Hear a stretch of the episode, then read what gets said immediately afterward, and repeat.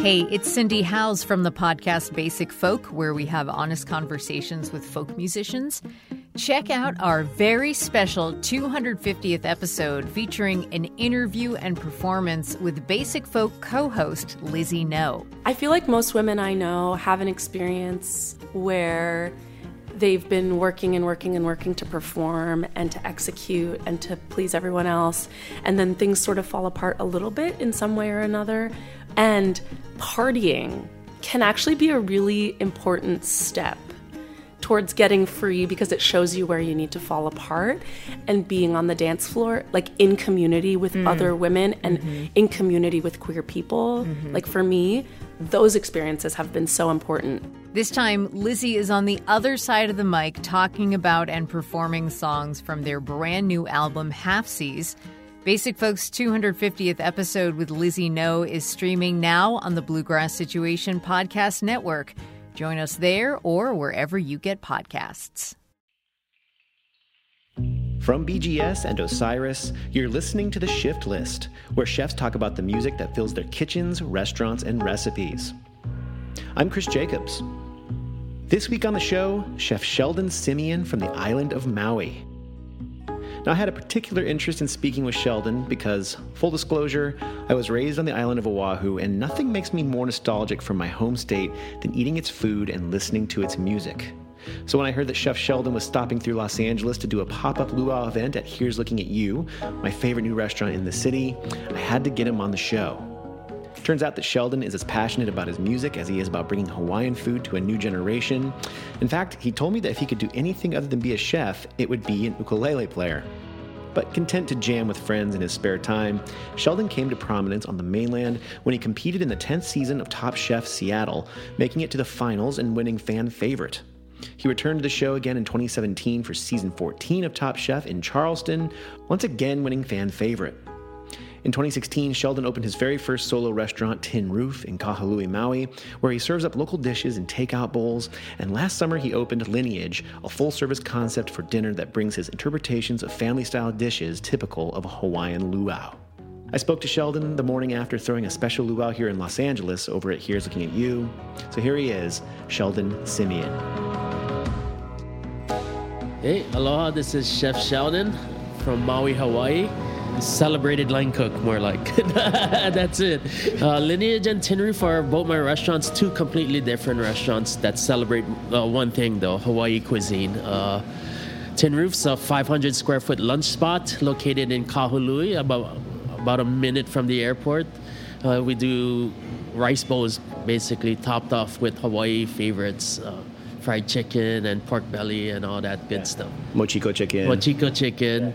Uh, and Lineage celebrates the recipes and techniques of, uh, of Hawaii, uh, preserving in, in old Hawaii way and uh, just applying it in a, in a modern setting, I guess. It's, it's crazy to be at this point in my career. Uh, you know, usually I'm, I've been always the one that's, that's grinding it away, and then now, now I have the opportunity to have a chef de cuisine and a, and a sous chef that and a team that just handles the restaurant. So I'm I'm lucky that I don't crush the hours like I used to have to do.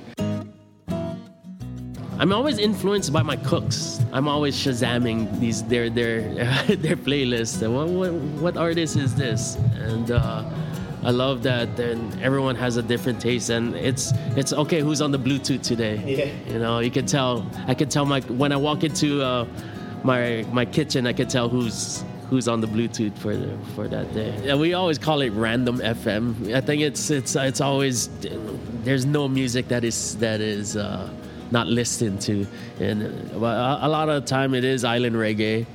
Uh, it is local local style uh, bands and uh, anything Ka'au Crater Boys for sure. Uh, Brown Eyed Girl is probably my favorite my favorite picking of uh, instrumental of all of them.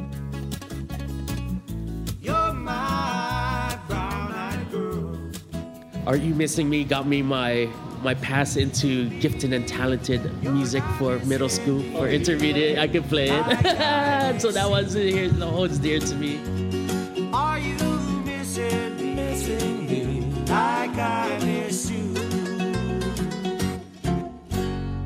For me, it's it's it's about island Hawaiian classics, though. Yeah. If I could do anything else than chef, I'd, I'd be playing the ukulele. To tell you the truth. when did you When did you start playing? Did you Did you start playing in fourth grade? When the, exactly it yeah. right there. Well, I, I, I was lucky. I got uh, a few years before my cousin in in Honolulu. The whole you ever heard of Roy Sakuma? Yeah, of course. Right? Roy Sakuma managed the Ka'au, Ka'au Crater Boys. Boys. That's it. My my cousin, she she started lessons, and I was always, oh, what are you doing? So, so your cousin took lessons with Roy Sakuma. Roy Sakuma. Oh man. Back in the day, this this had to be late '80s, early '90s. Started playing and uh, yeah, every, never never stopped ever since. But fourth grade, I think everyone else has to play the uh, what's that? The recorder, the recorder or the flute on the mainland. Everyone yeah. plays the recorder or the flutophone or whatever, right? Yeah. And uh, we still had that around, but fourth grade, yeah. back in the day, everyone gets a ukulele. Or you have ukulele lessons, and everyone's taught to play the ukulele. Because I remember, I remember it's a it's a strange thing to be standing in a classroom with all of your friends and everyone has ukulele and you're strumming the same thing, yeah. the same four chords. It's the weirdest sound, right? Because you only hear a ukulele solo, right? And yeah. when like 40 kids are playing it at the same time, it's right? just like this weird. Yeah, like, and it's a it's a oh, you're playing a soprano. It's not. I, we had kamaka ukuleles growing up. Yeah, 40 of them which nowadays a small little soprano one will go for eight hundred yeah. to a thousand dollars, and everyone had one. Had a kamaka. Yeah. yeah.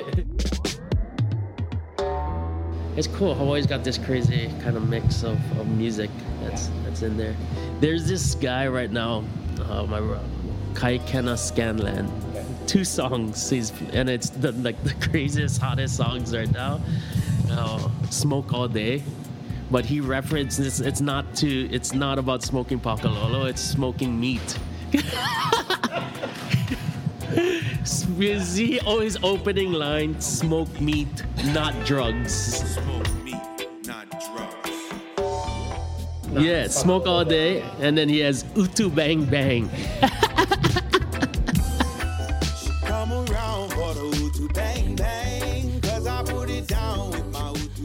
again, like Hawaii is so unique, right? We have pidgin, the pidgin language, and this guy, some he's resurrecting the pidgin, the, the, way that we speak, and through these songs, and just like, yeah. and I just did a concert with him. I didn't, I didn't play with him, but we did the food, and we threw down, and, and with the green, which is un, probably in my opinion, the best band right out of Hawaii. Right? And then the Green, they're made out of some those guys musician wise, they're beasts.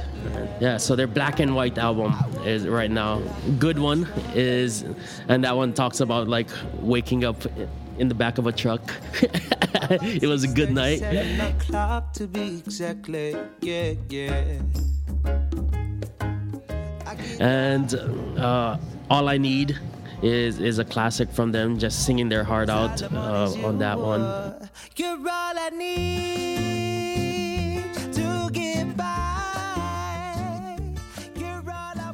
Hawaii's music also is influenced by a lot of uh, cowboy. You know, a lot of we play a lot of country music too in Hawaii. Hawaii loves country music. Yeah. Uh, Ledward Kaapana, yeah.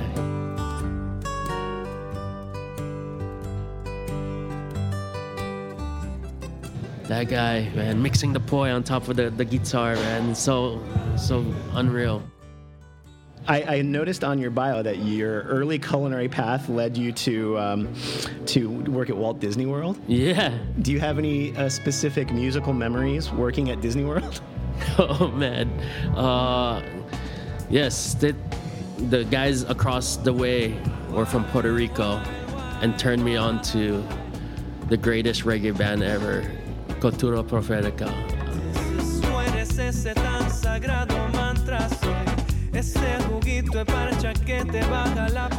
Those guys, oh man, I still listen to that album. When the first time I heard those guys play, yeah, we so we vibed. I vibed with these two two Puerto Rican boys, and we'd always exchange music. Like uh, we were playing three plus at that time. Three plus was was big.